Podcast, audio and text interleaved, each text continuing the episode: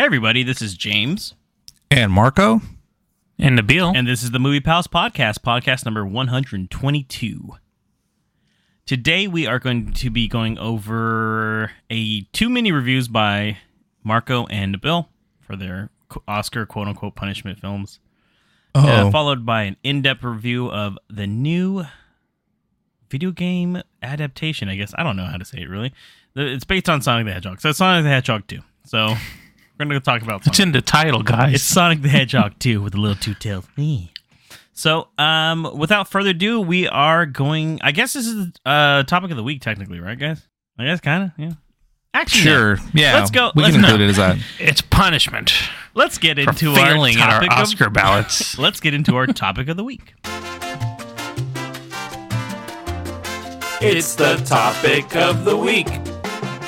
All right, so we are starting with Nabil. So, just as a heads up, uh, if you have no idea what we're talking about, this is probably weird for you, but um, I won the Academy Award uh, nomination prediction bowling thing, and every year so far, I've had to give movies to Nabil and Marco to watch. Uh, th- they do not know actually. They shouldn't know at least, unless they talk to each other about it, which movie they're watching. They, I did pick a different film for each one, and then we can talk about it afterwards or whatever. But uh, Nabil, your film was the 1996 film Hamlet.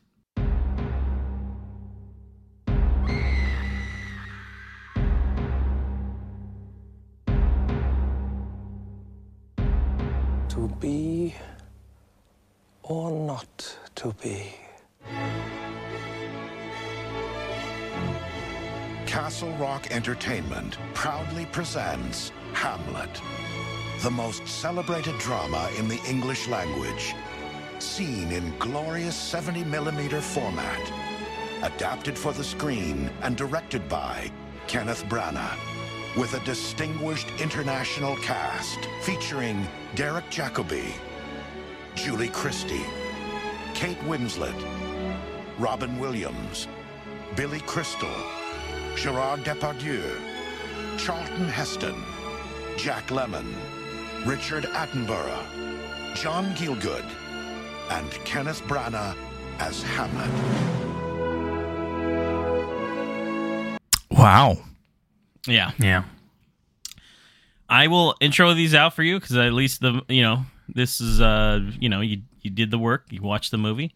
So this is uh the film came out in uh, on December 25th, 1996. This has a 95% on Rotten Tomatoes. The IMDb description is Hamlet, Prince of Denmark, returns home to find his father murdered and his mother remarrying the murderer, his uncle. Meanwhile, war is brewing. This is directed by Kenneth Branagh, who also directed Henry V in 1989, Much Ado About Nothing in 1993, and most recently Belfast in 2021. This was also written by Kenneth Branagh, based on the play by William Shakespeare. Okay, so quite a few people in this this epic here, I guess I, we could say. So Kenneth Branagh stars as Prince Hamlet, Derek Jacobi is King Claudius, Julie Christie is Gertrude, Richard Briers is Polonius, Kate Winslet is Ophelia, Nicholas Farrell is Horatio, Michael Maloney is Laertes, Rufus Sewell is Fortinbras, Robin Williams is Osric, Gerard Depardieu is Reynaldo, Billy Crystal is First Gravedigger, Charlton Heston is Player King, Richard Attenborough is English Ambassador, and Judi Dench is Hecuba. So, Nabil, right off the bat, I know you have never seen this until now, right? Yeah, I've, I've seen just bits and pieces of the scene, but I've never sat through this entire film and watched it from start to finish. I thought He was Nabil like, I've seen the porn version. It was like, surprise, motherfucker, it's my third time seeing this. Uh, so, what did you uh, think about it then, in a few sentences? Well, uh, I don't think you've mentioned it here, but it's a four hour and two minute movie. to watch there. oh, fuck. wasn't wasn't Marco, short. You, you got to be quiet much. about yours. I know you some similarities here. Uh, yes, it is.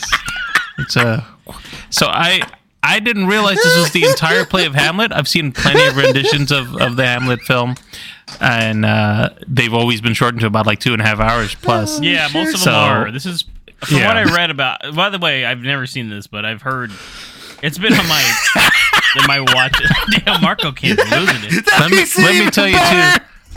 let, let me let me tell you too, Marco, that uh, I didn't realize how long this film was, and I had to watch it all this past Sunday because I looked and I was like, okay, let me watch this, and I said, oh my god, it's four hours long. Oh Yes. shit! Oh my god! yes, it is. Oh, oh, So, But other than the extreme length of the film, I uh, no, it's a great was- film. Was it It's- it- good? this is a I mean, it's got this a really is the purest adapt. Yeah. Yeah. it's the purest adaptation I've seen on film for uh, the story of Hamlet uh, from Shakespeare. It's it's Kenneth Branagh is amazing in this movie as Prince Hamlet. Uh, he he also did, adapted the screenplay, like you said over here, as well as um, directed the film, as well as being the lead character. You know, like Went for the tri- it triple took play, some right? skill. Triple player. Yeah, it took a lot of skill to do that, and he was able to um, really. He he was the highlight of the film, to be honest. Just playing as Hamlet, just the emotion, the craziness of the character, being you know ups, the the the varied emotion. I, I mean, it was a long certainly but hamlet is a long play if you've ever you know read it or watched it live it is a long play in general and he really kept true to the form and the way that it was set up visually you know you, you there was it was all within uh, essentially in hamlet's you know in his, their castle and um all the scenes were beautiful. Everything was really well put together. The the clothing, the you know for the period was all really well done. Um, they had a lot of good interactions with the other characters, such as especially um, Kate Winslet as Ophelia. She did an amazing job, and she was uh, I think you and I talked about it. She was only 21, I think, at the time. So yeah, she's she. This came out right around the time that Titanic came out, right after I think. Um, so you know just just the the, the different kind of the renditions that I've seen on film are always are good. Like the one that I was expecting it to be closer to was the I think it's I think it was 1990, it might be 92, the Hamlet version with uh, Glenn Close and and uh, Mel Gibson, and that's what I was kind of trying to think that they might be more in line. And this is far superior to that, just just by you know so much. I, I think that. um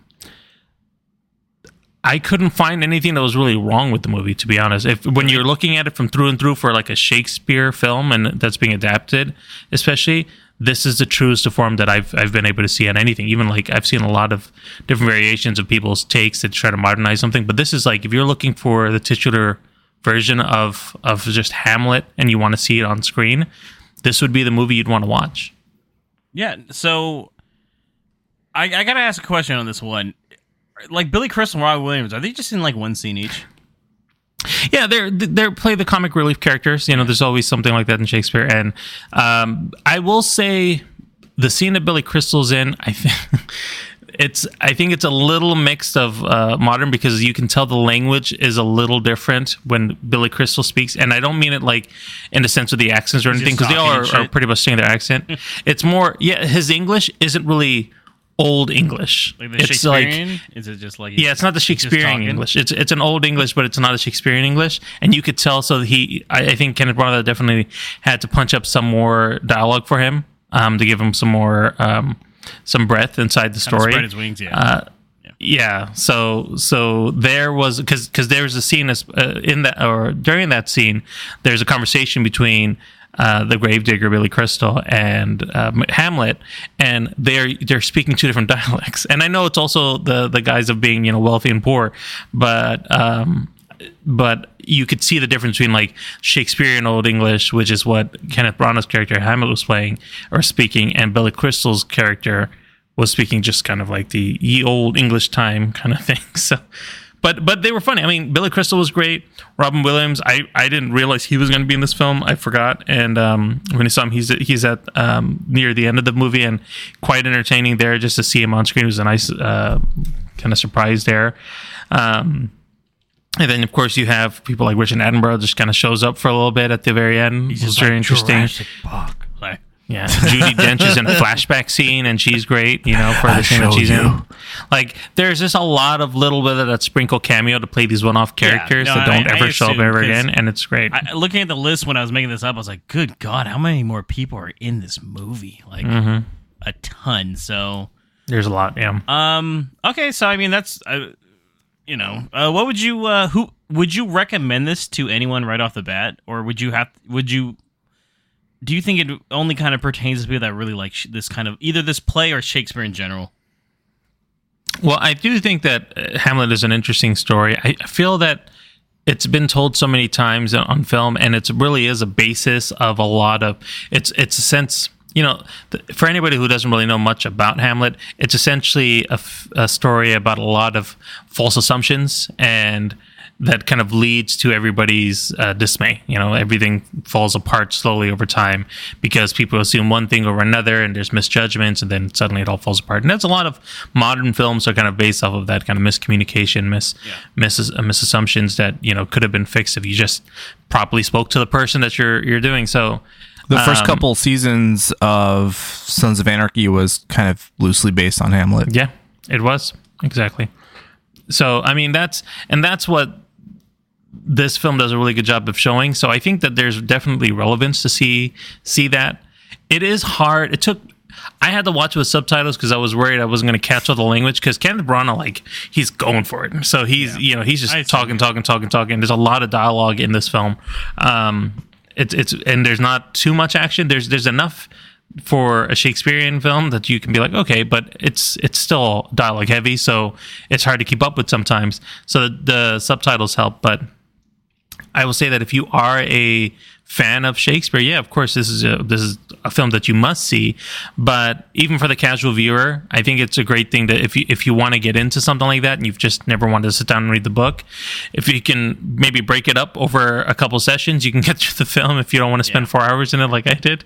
But um, I do think it's a worth a watch, you know, to be able to just sit down and enjoy it and to see some of these um, more mainstream actors now. Um, kind of in in the '90s, just just um, even some of the surprise cameos again of like Billy Crystal and, and Robin Williams, just to see them on screen, it was a delight to to be able to to see them again and not expect it in a different type of role. Um, so yeah, I would I would recommend this for anybody. I think it's I think it's worth a watch uh, for anybody who who's a, a fan of just a good story. Cool. Uh, what would you uh, rate this one, Bill? I give this a five stars. Oh for wow. sure. Okay. Yeah, Wow. it's an Nice. excellent film. Right on. Awesome. Okay, let's move on now to Marco's film. For Marco, I chose the 1984 film Once Upon a Time in America, the extended cut. Four horsemen of the apocalypse. You was better off to stay in the Bronx. Arnon Milchan presents Once Upon a Time in America. Today they ask us to get rid of Joe. Tomorrow they ask me to get rid of you. Is that okay with you? Because it's not okay with me. They belong to all of us together and to none of us alone. And we solemnly swear to put in 50% of everything we make. Agree? Agree.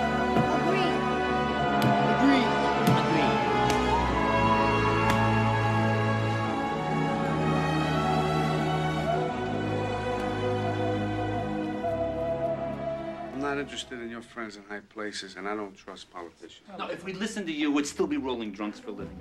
Who's of Medea? You broke? So the IMDb description on this one is a former Prohibition era Jewish gangster returns to the Lower East Side of Manhattan, 35 years later, where he must once again confront the ghosts and regrets of his old life. This is directed by the, I mean, s- I mean, in my opinion at least, legendary director Sergio Leone. This is his last film that he created or made actually before his death. Uh, he did for a few dollars more in 1965, The Good, the Bad, and the Ugly in 1966, and Once Upon a Time in the West in 1968. This is written by Leonardo Benvenuti, PRD ben- Bernardi, Enrico Medioli, Franco Arcalli, Franco Ferrini, and Sergio Leone. They're all Italian. They all only made Italian films. There's no, I mean, I could tell you what they made, but it would make no fucking sense if I told you like they made this random Italian film in the fucking whatever's. Uh, this is based on the novel The Hoods by Harry Gray. This was released on June 1st, 1984. And now I'm going to say a bunch of more Italian names here. So this is starring Robert De Niro as Noodles, James Woods as Max, Elizabeth McGovern as Deborah, Joe Pesci as Frankie uh, Monaldi, Burt Young as Joe, Tuesday Weld as Carol, Treat Williams as Jimmy O'Donnell, Danny Aiello as Police Chief Aiello, Richard Bright as Chicken Joe, James Hayden as Patsy, William Forsythe as Cockeye, Dar- uh, Darian Fluegel as Eve, Larry Rapp as Fat Mo, and Richard Foronjy as uh, Whitey. Marco, so I'm assuming you had never seen this movie before. Well, I saw the wrong movie, sir. I saw Once Upon a Time in the West. This motherfucker. I'm just kidding, dude. Oh, I was I was like, about to say. I was like, uh oh, Marco's looking real weird right now. I was like, which by the way, he did make. I believe that was a movie made He right did make- this one. Yeah, which Yeah, yeah, I saw. Have you No, seen I that saw- movie before? was- By the way, Once Upon a Time in the West No, all I all I've seen is uh, the man, his uh, Man with No Name trilogy. trilogy, which I think most Which- people which- have. yeah, which I'm a huge fan of. most well known for with Clint Eastwood. Um, Yeah, What did you? Uh, so yeah, this one obviously But- you'd never seen before. But what did you think? c- correct. I uh, to answer your question. No, I, I never seen it. I never knew that Sergio Leone directed this movie, so I, I never made that connection. I never looked it up, so that was quite surprising. Um, I also confused this movie with A Bronx Tale. Oh, So- the bus driver one. Yeah. yeah, which I've also never up. seen. I've ne- I've never seen a Bronx Tale. So my thoughts on the movie, hmm, kind of a mixed bag. I enjoyed it. Don't get me wrong. It's a great movie. It's epic. Nabil, I was laughing so hard at you because this movie is three hours and forty nine minutes long. so yours was just slightly longer, and I was like, oh fuck. And you got the extended edition. Yeah, I got the full edition, which uh, I never knew had never been released. I guess the theatrical release got like a two hour and 24 minute long version, which got What a chop. got destroyed by critics and everyone and tanked in the box office That to was, the point uh, where it, it, like it got pulled of- from. Uh, sorry, I was gonna say that's a result of the studios coming in. Yeah, they, they just weren't bunch of shit. confident. Yeah. Yeah, they weren't confident in the film, and so it, because that it got pulled from uh, Oscar nominations that year. The year it came out, it's 1984, like James said. I'm gonna tell you But, too, uh, real quick, it- Marco, that I have also never seen this movie. Just to let you know. so I don't know. You tell me, was it good or not? It it, uh, it was good. It was very shocking. Uh, I will say that it, it it made you at times very uncomfortable. And I th- and reading the trivia on the movie, it made sense that that was the whole point. So uh, although I I enjoyed watching it, there are certain scenes that are very very cringeworthy at times and i'm just like ooh like i get what you're trying to do but um man uh, he he uh sergio leone just didn't pull any punches with this one it, it's when it's violent it's violent when it's um yeah I'll, I'll get more into it later but uh yeah there were just some scenes that were just kind of like very cringeworthy so It, Kind a of a lot of mixed- people kind of compare bag. this to like The Godfather, right? Is that true or is that like not too true? where where the godfather romanticizes the family aspect of a gangster family Mhm. this movie shows you the dark side of that the violence the extreme violence the mentality the grit to it because there's a lot of grit to it versus i mean don't get me wrong the godfather's violent but you're still rooting for the Corleone family, right? The, the main protagonist. In my opinion, there are no protagonists in this movie. They're just characters. There's no protagonist, no antagonist. You really can't because everyone, every single character in this movie is a piece of shit. And that is the point. They they are violent gangsters. They're not your neighbor. They're not your friend. They even talk throughout the movie about betraying one another and how it could come to those to to to to uh to that point where you have to betray each other. It's like they are not good people and I, I read that Sergio Leone spent a lot of time with a well, like a real life gangster that this is based off of, and um, really wanted to portray uh, earlier gangs from this guy's point of view and his mentality and how he thought, and and that's why the movie is presented the way it is with extreme violence, um, and just no no pulled punches. So um, for that, I mean, he he really got that straight on. I mean, it, it's considered a th- this version is considered a masterpiece, and I, I think it is. But the one caveat is that it's not for the faintest of hearts. Um, yeah. Was there any outside of that though? Was there was there anything that was redeeming on it? Like, I mean, just looking at the cast, it has a pretty fucking all star cast too. Like, The yeah the the cast the acting is great. Robert De Niro does great as as his character Noodles. He uh, he really embodies the the character to you know you don't really see De Niro you see Noodles. He, he, it's very different from other De Niro characters where they have some sort of redeeming aspect to it and the movie does try to redeem this character and from all the evil he's done in his life but for me like i'm like there is no redeeming this character these are just these are the events and the choices that he made that led him to where he is. And that's pretty much all she wrote. James woods was a surprise. I, I had no idea he was in this until i saw the credits and i was like oh shit james woods is going to be in this. Uh, Joe Pesci has a small cameo as well in this, which is you know quite shocking. He does really good. He's kind of a scene stealer, but the the entire cast, the the group of kids that uh, that start off in the movie, because the whole story basically it's the saga of this group of four kids who form uh, form a gang. Well, t- technically there, there was five of them, but one of them dies at the beginning. Spoilers, and um, it starts from like their their very beginnings uh, via flashbacks. That is one aspect that is very similar to The Godfather, particularly Godfather Two, where the storytelling is revealed in flashbacks from Noodles' point of view, and you start from the very beginning of these kids being you know very poor in nineteen in the early nineteen twenties and having no money and then basically starting their own racket and becoming their own made men and growing up in the life of prohibition and and being gangsters. And um it it uh it, it really captures like the the brotherhood I guess that these guys have despite the fact that they're all they're all very monstrous people. Um one I mean one key example is a cringy moment is like I mean there's there's a lot of rape in the movie I'll just say it. I've heard. Um, they're these guys are fucking rapists, so you can't fucking root for them. Like you just can't. Like it, it- the movie tries to redeem him and stuff, but it's like no, like you you guys are fucking awful.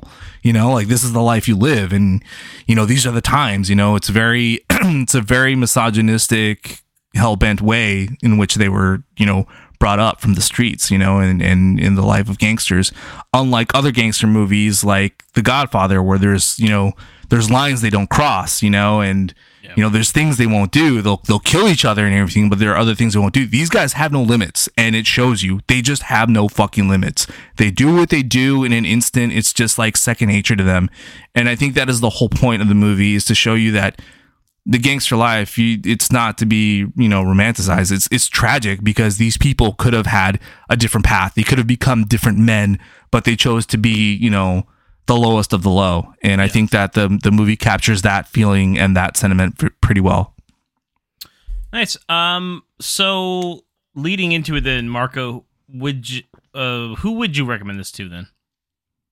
uh, if you're a fan of uh, gangster movies, uh, I would uh, recommend it. Or if you're a fan of Sergio Leone's work, I would recommend it. Uh, if you have, uh, you know, four hours to kill, I, I would recommend it. It's again, it, if you also if you have like a, you know, if you have a very strong tolerance for extreme violence and you know you can really uh, look at the art for what it is and what it's trying to show, then I recommend it. Uh, you know, if if Did you- extreme violence is not for you, Marco, then you quick, probably shouldn't watch it.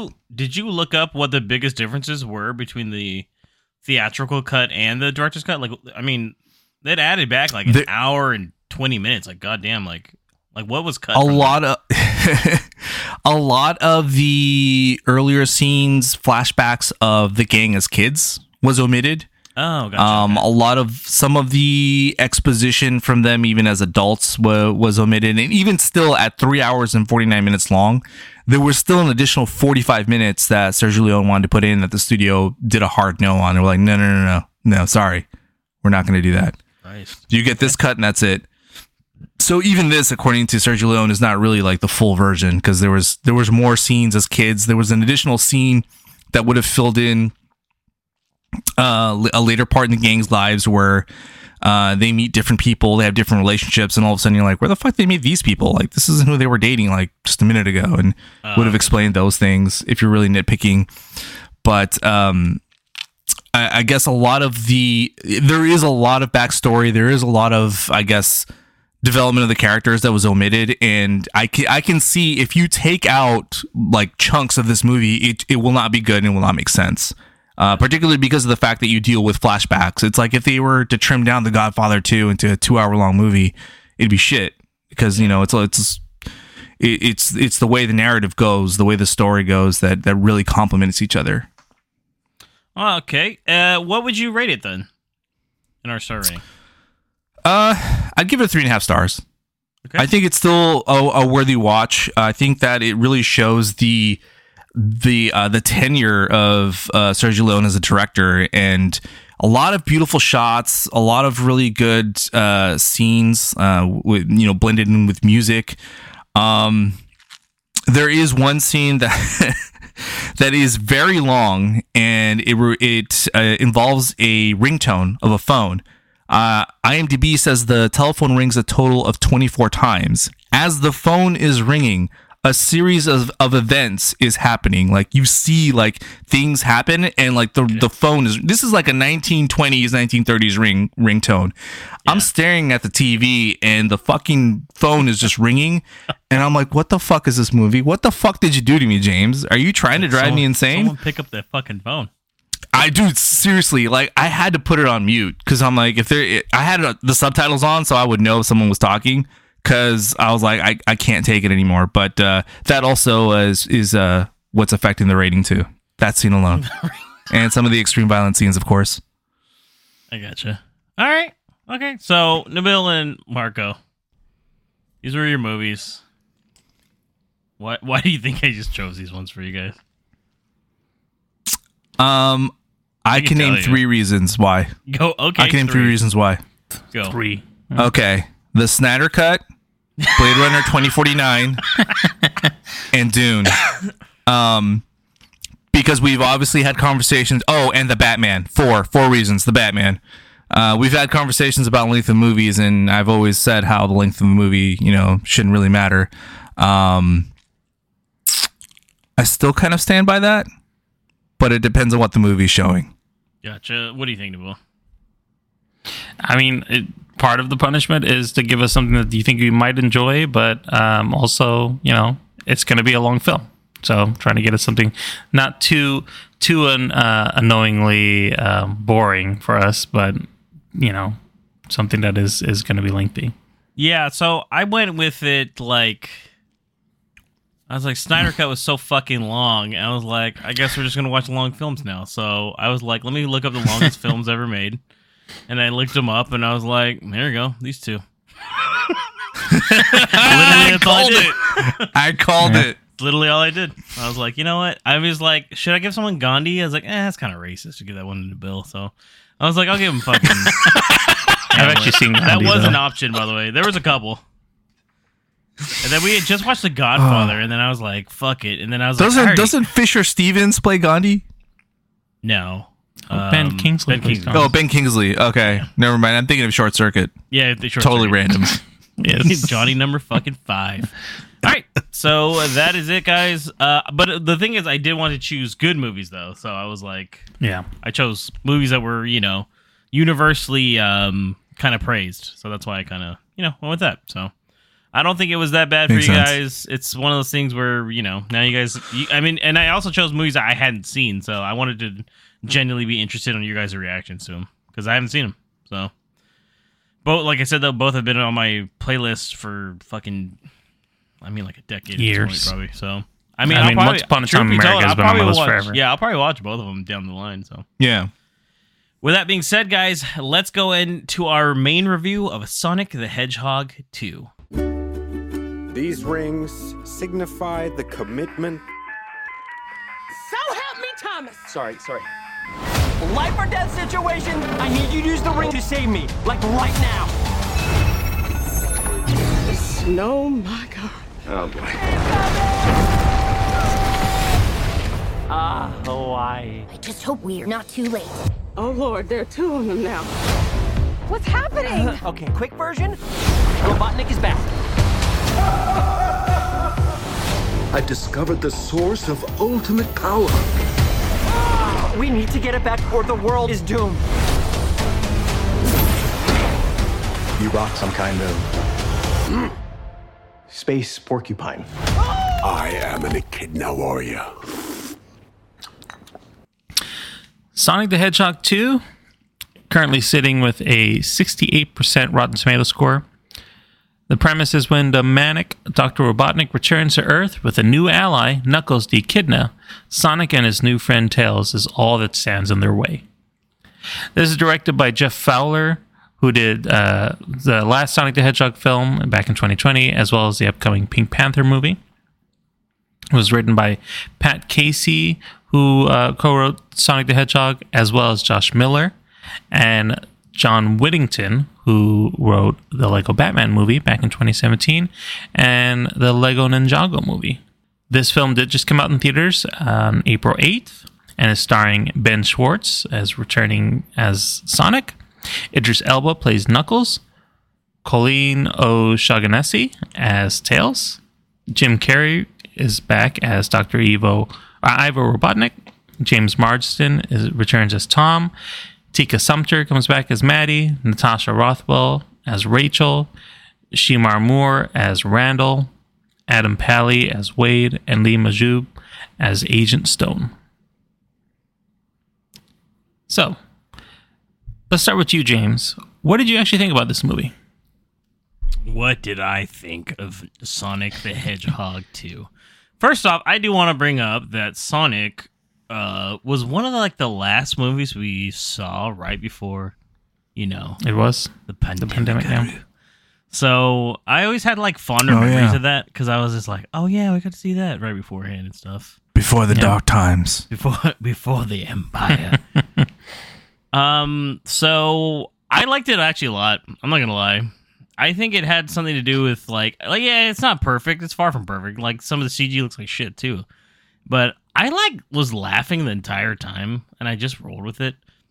I went with Janelli, her brother, and Mikey too. So we all four went and saw it. It was kind of nice. And like I, I told you guys, um, we didn't see it Wednesday night. I guess was like an earlier screening, but we saw it on Thursday, and our whole theater was full of like a bunch of kids, like not like everywhere, like everywhere, like running down the aisles, kind of shit. Normally that bothers the fuck out of me, Yeah. right? As you guys know, because I'm a grumpy old man nowadays. And I'm the type like, hey, watch your fucking kids, you know. But like for these ones, I'm like, it's a kids movie. I kind of just gotta roll with it, you know. And I think that actually heightened my like likeness of this movie. Like every kid was like yelling when the fights happened. This kid to my right, like, was like so hyped to see Sonic fight fucking Dr. Robotnik, bro. Like I was like rooting for him. I looked over and I was like, Oh yeah, he'll get him. Don't worry, man. I was just like, don't even worry, bro. The kids in the front were dancing the whole time and shit, and I was just like, this is fucking madness. But I was like, you know what? It's fun. I had a lot of fun. So Nice. I had a similar experience, to be honest, with uh, the theater being full. Yeah, just it's a- a lot yeah, of kids. Yeah, I was like, like, there's a 21 year old man crying. I was like, oh Yeah, shit. there was also a grown man just in tears at some, you know, stuff we'll talk about in spoilers. But it was, uh, it was, it was a different experience for me. I know you guys go to the theaters more often uh, than probably I do, but No, this is my not the theaters aren't norm. This is very not the packed. norm, Nabil. Yeah. This Yeah. this is the first time I've seen it like even for like big premiere films where the theaters are packed, this is the rowdiest I think I've seen a theater since uh, we start since the pandemic started. Nabil's like, the world has changed. I've I don't recognize it anymore. Tell these goddamn kids to stop eating M and M's and sit the fuck down, because I'm not coming back to this. He's the guy I that came up I to the forgot my manager cane afterward. on the wrong day. Yeah, he came up to the manager and he, goddamn animals are just running around. He's Sir, just dictating Sonic his life like a like You're Phil seeing, Sonic the, you're seeing Sonic the Hedgehog, sir. I don't give a fuck. Day I see. 92. That's Sonic. I may It's just a become a child murderer today. Shut up! Fucking shut up! as as we get a shot of Nabil fully painted blue, and everyone's asking to take photos with him. Can I take a picture with Chubby Sonic? No, no, he's weird, honey. I'm sorry. They- He doesn't. Ha- he doesn't have like the the wi- the spiky hair. He just has lines painted on his head. Gotta go fast. oh man, Where's Tails at? his feet are bursting through his shoes. A little too small for him. Couldn't find red one for my size. I went to Goodwill. Worn out. Fucking Tails bleeding and shit. Sorry. Sorry, guys. This is what speed does to you. Holy shit. Oh man. Gets you to go fast. well, Marco, what were your thoughts on the film? I don't agree with the 68% Rotten Tomato score. I think that's too low, sir. I also very much enjoyed this movie. I had a lot of fun with it. I agree with what James said. It was it was it was fun. Uh, it's it's a it's a video game movie that stays true to the characters, stays true to the franchise, and even down to the continuation and, and the growth of the character and the expansion of of uh, the game world itself. And it's I think it's a um, I think it's a very good formula that other video game properties should follow when adapting them into the real life. Um, Don't even, man, hold me back, Marco. I'm about to fuck Halo up right now. Fuck, man. I started gripping my chair, man. I'm like, dude. I wonder what he's Yeah. talking about, guys.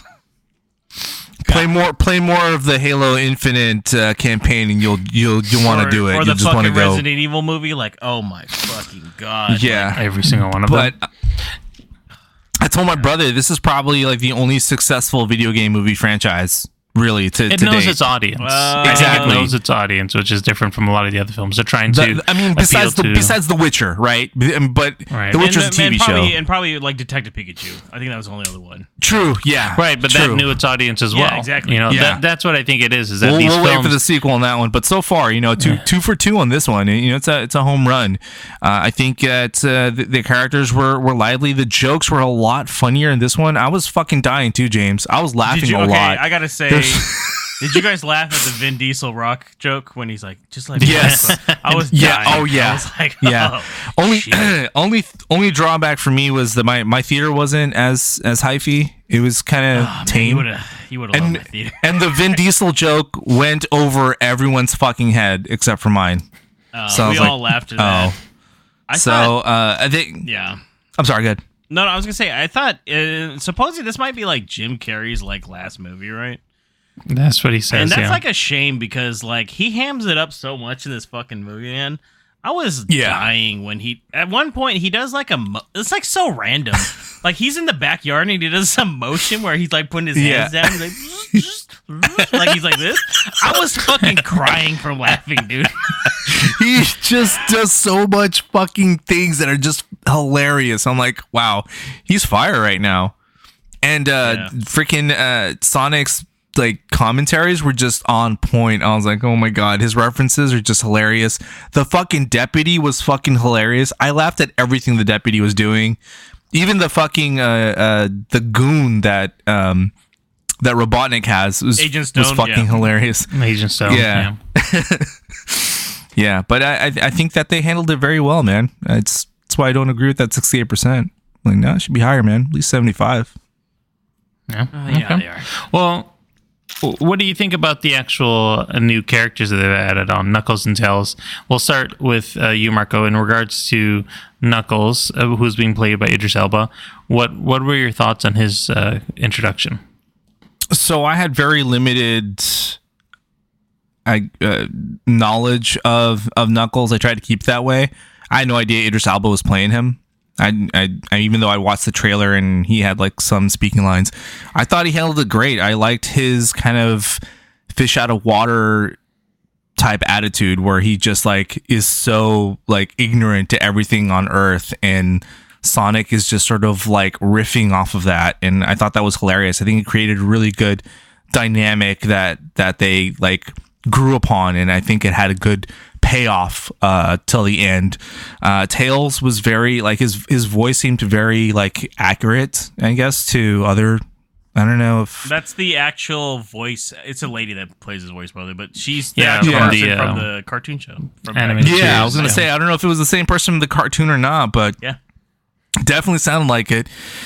And I felt that added uh, a different element to it as well because there you had three different powers. Obviously, they're all speedsters, but you know Sonic is the fastest, and Tails has his his tech, which could you know counter Robotnik's, and then you have you know Knuckles with you know the fucking strongest punch in the world, I guess. So um, yeah. I think that they they did a good job at, at letting each character shine and and uh, have their own arc within the movie, which each character like truly does. Honestly, um, you know, some characters were set, set off to the side, like uh, the the girlfriend. I guess was this time was kind of set to the side, but that's okay. You know, they had a whole whole other ensemble of characters to um, to introduce. Robotnik definitely had more spotlight on him this time around and i'm glad that he did because he steals the show like james was saying he does all these fucking weird things in the background like blink if you miss it and i think they're i mean they're probably ad-libbed by jim carrey because he's just I got I such a have good improver I got a feeling he, it was probably something like that where he's like, I'm gonna do this. I don't give a shit. yeah You know?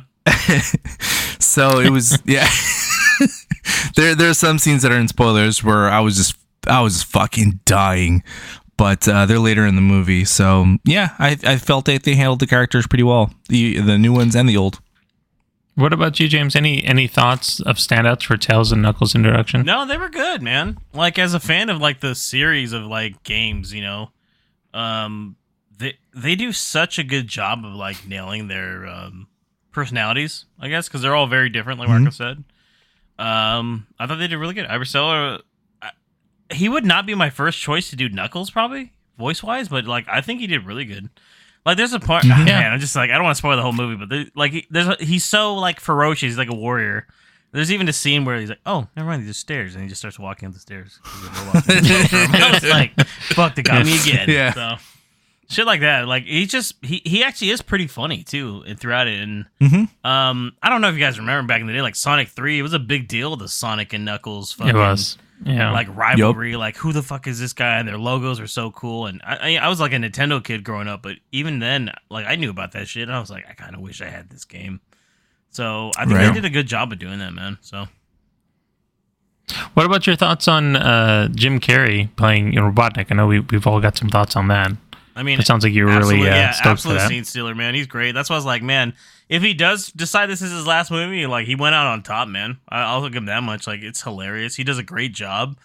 Once again, it's funny because the first time that we ever heard about Jim Carrey being like Doctor Eggman or Robotnik, you know, in the first movie, I was like, what the fuck? This is so random, you know. But like, Right, it's really yeah. in this movie where I think like, okay, like this this dude is like Doctor Robotnik. Like fuck. They even said if mm-hmm. they do a third one, like, and he doesn't come back, they won't recast it at all. So I was like, okay. I mean, shit, he's he's good, dude. So Any, any thoughts on your end, Marco? Uh, anything stood out for Robotnik? I agree with James. I felt that uh, Carrey was more comfortable with the character this time around and embodied Dr. Robotnik more, like similar to like the video game, where he just you don't you don't really see Carrey, you see Robotnik, and you you know obviously because he had more of the look this time around, which they explain at the end of the you know the first movie. Yeah. Spoiler, you haven't Got seen the mustache. first movie, but then why you listen to us if you haven't seen the first one? Anyway, uh, yeah, I, I don't see I don't see anyone else as Robotnik. I think that e- e- everything all the way down to um, as a spoiler at the end, but even down to the, the the end, I think that he truly embodies the the character and and gives it life and that extra Jim Carrey charm that that it needs to make the character interesting. Yeah, and I think you guys are right. Jim Carrey definitely was a scene stealer. I think with r- his Robotnik and uh, the character Agent Stone, he is does a really good job at riffing off of Jim Carrey. And he didn't have as many scenes this time around compared to the first film to, with him, but the scene that they do have, you can definitely see he kind of is a very good compliment to it. So I thought that uh, Agent Stone was just hilarious to go with him. But Yeah. but I mean, like Jim Carrey really they they let him go fully loose in this one compared to the first one. Like he was a bit more reserved there, but this one he was just all out and hilarious. And I mean, at this point, he is supposed to be a bit more mad, right? Getting trapped on an, uh, a different planet or whatever for so long, yeah. And then coming back over here, like he's gonna be unhinged, and he was just hilarious. Every- All the and all the all the. uh current relevant Hmm. jokes that he was tossing in there, like you were saying, James, about the the Rock and uh, uh, Vin Diesel. Yeah, just been fighting there for was always years. just like little, like, thr- yeah, these little throwaways in there that I just would f- catch. Just like, did he just say? And just like fucking die from I'm it. telling so. you, even Sonic man had just had some fucking lines where I was just like, oh my! I was just thinking of one the other day that I'll say in spoilers. That I was just fucking dying that he says to Robotnik, and I'm like early in the movie, and I'm just like, oh my fucking god, it's fucking hilarious. But yeah, I think I think the writing was really good too. So between him, uh, you know, Robotnik's character and Jim Carrey really just being able to uh, riff a bit and, and do his own thing. This just like you guys talk about Knuckles and Tails, like they do really fit the characters that you you imagine in the game and you see them on the in the cartoon shows. And I think that's kind of a testament, at least for these characters. They really spent some time giving them like the type kind of jokes and really give them flesh out their individual personalities versus you know just being some generic support for Sonic. So everybody did get a chance to really shine, and you got a, a sense of who they were and how how their personalities were. And I think that's a testament to just how much attention they gave to these characters um, with with and with the writing. I can't say the same thing for the humans in the film that isn't Dr. Robotnik. I, th- I think uh, James Marsden's character, uh, you know, Tom, and then his wife uh, or his girlfriend. Um, the, the the subplot, uh, the whole thing, I think, is a different thing. But but for the main cast, it was that were the characters. The the They definitely take like Sonic, a, Tails, a and back Knuckles. It was seat pretty good. this time around. I would say that much. They do. because the Yeah. focus of the first one was more of like a like a almost a buddy like road trip movie, you know, uh, with Right. you know them getting to know each other. But um, this is all about growth. Yeah, it's all about Yeah. growth and like kind of like friendship and like you know like you know who your family is and all that stuff and making your own Yeah. family. And uh, they they work for that point of it is what I'm getting at. So Well, what did you think about that message of, of like the whole friendship, the fatherhood, you know, especially the relationship? I feel like, so in my opinion, I think the relationship changed, and they do call it out at the beginning of the film, but it's from it being like f- friends, you know, from like kind of annoyed with each other between James Marsden's character and Sonic to now being seen more as a father son figure. Yeah. I, I I don't know if I really like that dynamic, but that's definitely where w- what they were trying to build toward this. What, what did you think about that relationship that they kind of re reset up in this film? Uh, I mean, it, it still worked for me because I, I felt like, especially, I mean, that's almost spoilery a little bit near the end, especially. It's kind of like when Tom and Maddie, you know, go and they, you know, there's a, you know, obviously there's an ultimate battle at the end, and they, they show up and they're Yeah. they're prepared to do a lot of things. So that that's what I think worked for it. The friendship aspect of it all really works between the three characters as well. Once again, not trying to spoil things. We'll get into it more, but between Sonic, Tails, Knuckles, eventually, you know, it's you know, you ever seen played one of these games? So like, figure it out, right? So, I- yeah, that's what I'm I. I agree. I I think that the the father son dynamic worked, and it had to evolve into that in order to make room for the other characters to to come in and befriend Sonic, because otherwise it would be this kind of it wouldn't make sense for him to be you know cool with the human character and then be cool with these other you know the other dimensional characters. so I felt that it Creatures, whatever the fuck they yeah are. creatures. Yeah, what are they calling him? So I mean, and Sonic is still you know very young, and they they make a point to even say in the movie like you're still growing, you're still you know got a lot to learn, and I felt that that switch kind of helped with uh with Sonic's development a little bit more. Yeah. What about any um other scenes that really stood out? Were there any, and, and it's probably something we really want to go into spoilers for, but were there anything that we felt we, we can talk about that stood out as far as uh, maybe some Easter eggs that they brought up in the film? Uh, James. I love the Sega references. I'll talk about it. Yeah. Like Agent Stone Yeah. at one point, it is reading through a manual and it's a Sega Genesis. Uh, Yeah. manual, which is cool. It is, yeah. The whole Siberia scene had its moments. I'll talk about more in spoilers, but they, A little dance. I thought that scene was pretty good. Yeah, I like the scene too with uh, Sonic and on top of the plane from, with Tails doing That the was a good that's, one, That's straight yeah. from the game too. Which Yeah. a too. There, there's a lot of Sonic 2. Like, nice, nice to see that there's some actual Sonic 2 video game references too, especially Yep. near the end. Uh, and then the other, biggest other one, I like the Mean Bean reference for the name of the coffee shop. For the coffee shop, yeah. Directly, you know, Mean Bean Machine, the uh, puzzle game, Robotnik. So Yeah. Well, and we can we can go into more of these in, in the spoiler section. Um, what what didn't work? Was there anything that you really felt like wasn't worth uh, a little being put a in a film where you want to see less of? Yeah, I would. I'm just gonna jump a Mhm. little less Rachel. That's it. Yeah, that whole subplot I wasn't a fan of, man. but I the think whole it wedding was thing. supposed I to be cheesy on purpose, though. Like they get Shemar Moore, Yeah. who's like a super good looking motherfucker, right? And it's like this doesn't seem likely, you know? But it all happens and then it goes away, right? Like you never see them again, Rachel and uh, Randall. Cause Like, kinda. well, kinda, yeah. Rachel does some stuff that helps them, right? Yeah, it, Yeah. it didn't really uh, mesh well with me until Sonic and everyone else got involved. That's when it starts When to they show- become interesting. Exactly. I agree. Yeah, when they're on their own by themselves, I'm like, I'm not, I'm not here to see this shit. Like, Yeah. you know, we can skip this shit. But um, I think the payoff is when when things start to get uh, start to blend in together and everyone starts to converge. All right, yeah, I think seeing the main characters, Sonic, Tails, and Knuckles interact together, even, even with Robotnik, th- those were always the better scenes. But when it was just the other characters, the other people there, th those scenes weren't as strong. I feel like, is- except for I, I was gonna say, but Yeah. that does directly relate to the first movie, though, where like Rachel, Yeah. gets tied up by them, and she doesn't, she does not like Tom, so it's kind of like you know, no, she doesn't. Yeah.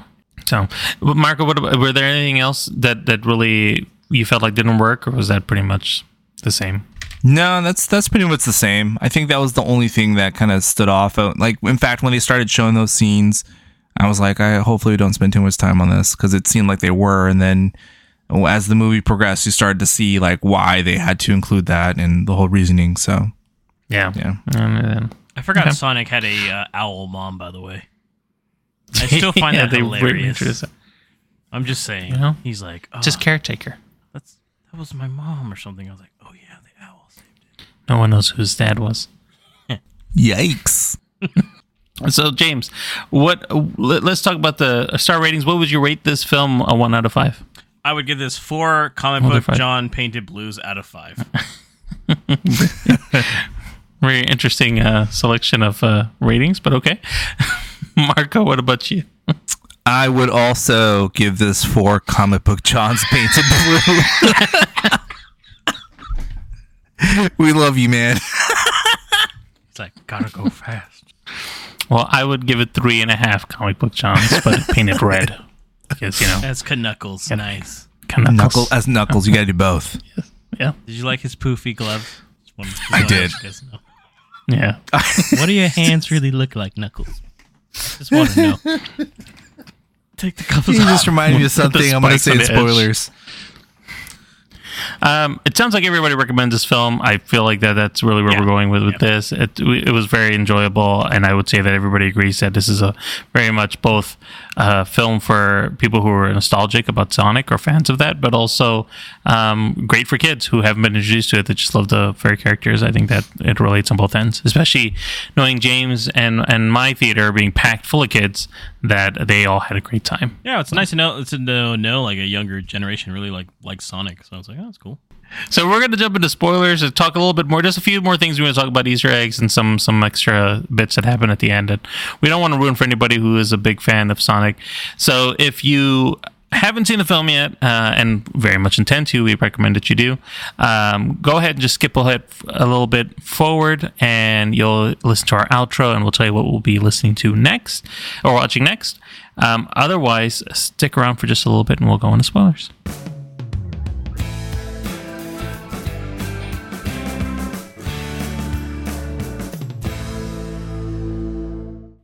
All right, so just jumping into before we even go to the very, very, very end, I would like to just talk about the ending battle scene with Robotnik and the plethora of of Easter eggs that kind of got tossed in there. We had uh, w- actually, let me just just throw it to you, James. What was the biggest thing that stuck out for you that you really enjoyed seeing come to come to life? I mean, literally seeing the actual Doctor Robotnik robot, which is hilarious because it's very it's basically the caricature of the video game one or version of himself. Like he It looks looked just like it, right? Like really funny, right on it. Yeah, it was good. It Yeah. was great. It's also from Sonic 2 from the Death Egg Zone. Yeah. Yeah, the final boss. What about you? Was there anything that really kind of stood out to you that you enjoyed seeing on screen, uh, Marco? just that seeing uh, Dr. Robotnik use his genius to try, or quote unquote genius to try to take on Sonic, and and I was waiting for it. I was like, is he gonna build a giant robot in this one? Please fucking do it. and he does, and I'm like, oh my fucking god! I was so fucking, I was torqued, man. I was ready. but uh, another is um, seeing all three uh, Sonic, Knuckles, and Tails like you know all running really fast and and doing their uh, doing their Yeah. video game moves, and it was very reminiscent of you know playing the Sonic games. The sceneries too, and seeing like Sonic go through. Um, each different area that he was in like felt like different levels of a video game too like Especially Oh, the I love maze those end, scenes, by yeah. the way. The maze Yeah, at the very yeah. end was like a like Yeah. straight up like a Sonic Adventures level. I was like, holy shit. Yeah, like Seriously, I- I like Zone, that. Splash Zone. Yeah, they they had a, a whole bunch of different uh, references to levels in the game. But real, one of my f- all-time favorites was uh, lines was when he's in Siberia and Robotnik just crashes in. He was like, "Why? What kind of a genius would bring a convertible to Siberia?" I don't know why, but I was fucking tight. Jesus, that's the line, motherfucker. It was a good line. I was like, "Holy shit, that's hilarious!" And another is every time uh, someone met Knuckles and uh, he would shake their hands, and Robotnik let him shake Agent Stone's his- fucking hand. He just fucking crushes it. I thought that was fucking hilarious. He didn't even tell Agent Stone. He just he just let him shake his hand. I was like, "Fuck." What about the the ultimate scene at the end, the supersonic, when he gets all the Chaos emeralds and gets to do that? What were your thoughts about just seeing that come to life, James?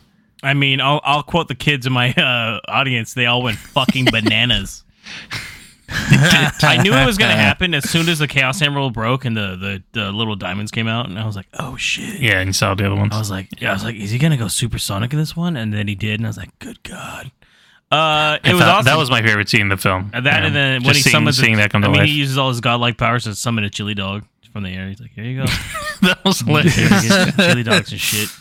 But uh, well, and Knuckles' line is about saying he's not the same Sonic anymore you know, that you know right now, and don't touch him. And he's eating a chili dog. He's like, never mind, nothing's like, changed. never mind, he is. But yeah, the kids in my uh, theater went fucking ballistic. Uh, you would have thought like fucking I don't know who's a popular character now. You would have thought Sonic was really in the fucking theater. Basically, is what I'm getting at. Like, Yeah, kids nice. were going nuts. They were screaming, and I was even I was like, I like I went over to Janelle. I was like, oh my god, he went supersonic. So you know, one of those kind of moves, and she She's was like, like, "What is that?" Then She's like, she said, "Stop yelling, James." yeah, she's like, you gotta put your shirt, you gotta put your shirt back on. There's a lot of kids in here. This is not appropriate. She's like, you can't be using. She's, I started using some hard words too. She said, "Can't you can't use that language here? There's a lot of kids." And I was like, "Fuck!" And then I blacked out briefly, and I looked around. and I said, "Where the fuck am I?" And I was just confused. I was like, "What happened?" So Just yeah, covered in chili dogs. It was awesome. So Yeah. Um, what about you? What about you, Mark? Anything else that really stood out for you um, as far as Easter eggs or uh, any of the special scenes that they had uh, inside there? No, it was again. It was it was cool to see uh, Robotnik build his giant robot. It was cool to see Sonic go supersonic, like James was saying. I, I went fucking ape shit too. I was probably the only one in the theater. Everyone thought I was a fucking psycho, probably. but I'm like, fuck, dude. I grew, I grew up with these fucking video games, man. they turn Never around. thought they're this It must have been actually a little happen. awkward Sir, for you. can you shut yeah. the fuck up, please? I saw, I saw it at uh, four o'clock in Vacaville. You know, the JBX. I guess no one wanted to pay extra. My theater was only fucking halfway full. and I was like, mm, okay, fine, fuck it, whatever. So, um, yeah, those things were fucking great. Um, I think that they did an excellent job at paying homage to the source material, Halo. Anyway, um, Please don't. yeah, uh, it, it, it was it, it was fucking you know jaw dropping to see that you know like you Yeah. you know that it's gonna happen kind of like James said you know you see the the Chaos Emerald break and you're like oh it's gonna happen but you know until it actually does you're like fuck yes You know, I will say, you know, there was a post-credit scene, and they reveal that Shadow the Hedgehog is is there, and we're assuming that it's going to lead to a Sonic Adventures film of some sort in the third film. Mm-hmm. But let me tell you, my theater, you would have thought. I, I have to t- be honest here, and p- people think it's going to be uh, not that funny, but. You would have thought there was an active shooting inside that theater. I'm gonna be honest. Jesus, people Nabil. were. It was Wow. bloody. I think Nabil Listen, actually Marco. say, he actually sent that as a text and said, "Mm, a little dark, a little dark. bloody murder, like screams, and it wouldn't stop. I was scared for a second. I was like, "What is going on?" Something like people Okay, were just right, like that- losing their mind. context. Yes, yes. For me, it was, it was scared. scary for a second. Like I, I kind of guessed it when Gun showed up. I even told Janelle. Once again, she didn't probably give a fuck, but I was like, Gun. I was like, that's the organization where Shadow's from, and she was like, please, once again, stop yelling. So I was like, and then when she showed up at the and when he showed up at the end, I I, I did the like the gr- gripping of Mikey and Janelle at the same time. I was like, holy fuck, it's Shadow. And then like, this kid once again connects us, like lost his mind. yeah, the the kid in front of me, I told you, stood up straight, tears, bawling. And when I say kid, twenty one years old. Yeah. the kids in our front audience were drinking juice and water, and just one of them, I swear to God, he levitated. I was like, what the fuck is going on in this fucking theater, man? I I thought you said they were playing they were drinking gin and juice and I was like I wouldn't be shocked. wild I wouldn't be shocked. fuck They might have been, I don't know if they were small Asian people. They might have been 12 or 46. I don't know. So I just was no like, no one reacted to Shadow in, in my theater I, I did though Oh, I, that in fact people were off. leaving people were leaving I was like you guys you guys don't go to the movies much huh? I was like, wait, Okay. you guys have to at least stay for the, the pixel art stuff. Why would you leave right now? It's a beautiful end credit scene. right I I was like, there's an the app it's called uh Anything you know after? I was like, you, you might yeah want to look at it after up. credits it's like uh you know it's usually 99.9 percent accurate so. Yeah, I, knew there was going to be a scene. I didn't think they would show Shadow though. I was like, holy fuck. Yeah. What, so so what do you think about about that though? So, let's talk a little bit about potentials for Sonic Three. Um, I know we mentioned a little bit that this may be Jim Carrey's last film. Um, and they kind of left it open ended with him and how things end because he essentially falls off of the giant robot, Eggman robot, and you don't really see his body, so you don't know if he dies or not. But there's a couple of yeah, there's a couple of uh, throwaways where Gunn is saying nobody could survive out of that fall, but you'll see Agent Stone show up, so it leaves it on both sides saying Yeah. he's either dead or he'll They, come they back. leave it open, uh, if anything. It, Yeah. It's a smart move doing the Shadow um, story because technically, like, you don't actually need Robotnik for his background because his Shadow has like a background that has little to do with Robotnik, I- if, if I recall correctly, from Sonic d- Two yeah. and from the Shadow the Hedgehog game. So Well, he, he he's Shadow's origins are basically that he was created by Eggman's father on the moon, I Um, think, right? Yeah, on the moon or Fucking something like that, and then gets in, frozen for fifty years or whatever it is, and then Eggman finds him and kind of manipulates him to basically Originally, the same thing he does one, with yeah, Knuckles. Yeah, Yeah. They could go that. They could even. Br- There's so many characters, man. They could even bring in like uh, Robot Sonic or Silver, the Silver Yeah, fucking, which would be cool. Silver, Yeah. whatever. Fucking Silver 80 might be might there. show up maybe finally. Big, Yeah, they, they may the start adding on more characters, right? I think that that's an option that they'll Because have truth be told, it's explore more interesting when those characters on screen, anyways. Like we said, so Yeah, Um, I think that's what made the movie more fun is the addition of those characters. But it's cool that they didn't like oversaturate it, which is you know I wouldn't want Mhm. them to do that with the Sonic Three. I think Shadow himself is an interesting character because he's like the evil. ver- He's not. Even, I mean, I mean, spoiler. We're in spoilers. Like he's not really evil. He's just you know. No, he's just kind of like the the darker version of Sonic. He's, cool- he's he's the, the co- opposite of him. He's the cool version of Sonic because he's black. He has a gun. He has- I don't think I they're don't going to show they're it in gonna do this the gun in the move. next film. I don't think they- they probably shouldn't. Yeah, especially since everything there was using tasers, so I don't think they're going to Yeah. use uh, use any kind of guns there. or they they could just make him have a taser. It's a it's a blaster. Yeah, if, if it's a well, because uh, Tails had that blaster that Rachel was using, so it could be something like that. True. Yeah. True. True. True. Yeah, I, I think that uh, I don't know if they'll they'll add more characters outside of Shadow. I'd be surprised if they do because it's a lot, but just enough to just have the three main characters and a Sonic, Tails, and Knuckles. And so adding Shadow is going to be good. But then if you start adding in all these extra side characters, I feel like it'll end up being, you know, A Spider-Man three. it'll lose its way when right? Yeah. Yeah, yeah, exactly. Just a lot going on to keep track of. They got like six bad guys in the next one. What the fuck? That is our end of our review of Sonic the Hedgehog 2. Unexpectedly, quite a good movie. Check it out. Uh, everybody, thank you for listening. Thank you for the feedback, responsive reviews. Marco, let them know how they can reach us if they'd like to, you know, talk to us or something. Or message us, I guess. If if you do, you know, just want to be, you know, part of the the saga, you know, Skywalker and you know, on Anakin and Padme, just check out the friends, the movie pals, and you can see them in this trilogy or in another one at Facebook, Instagram, or or the Twitter. It's it's all very, you know, poetic. They all rhyme, and we'll get together at, at Movie Pals Pod. Just check them out and. He was always supposed to be a nine-year-old little boy. Just always. More relatable to the child. Just kidding. Check check us out on Facebook, Instagram, or Twitter at Movie Pals Pod. Our good friend George Lucas just gave us a shout out. Hashtag not a sponsor. Also, if you use Apple Podcasts, Spotify, SoundCloud, iHeartRadio, Google Podcasts, Stitcher, and now Amazon Music, we are on all those platforms, every streaming platform for free. Just subscribe. Hit that subscribe button and you'll never miss an episode. Rate us, review us, uh, share us, like us, comments, and we'll appreciate you. All right, so tune in next time, guys, for episode 123 or 123, as some may call it. We'll be reviewing the new Robert Eggers film, The Northman, as well as continuing our Francis Ford Coppola corner with his 1974 film, The Conversation. So until then, this is James. And Marco? And Nabil. Have a great one. And George.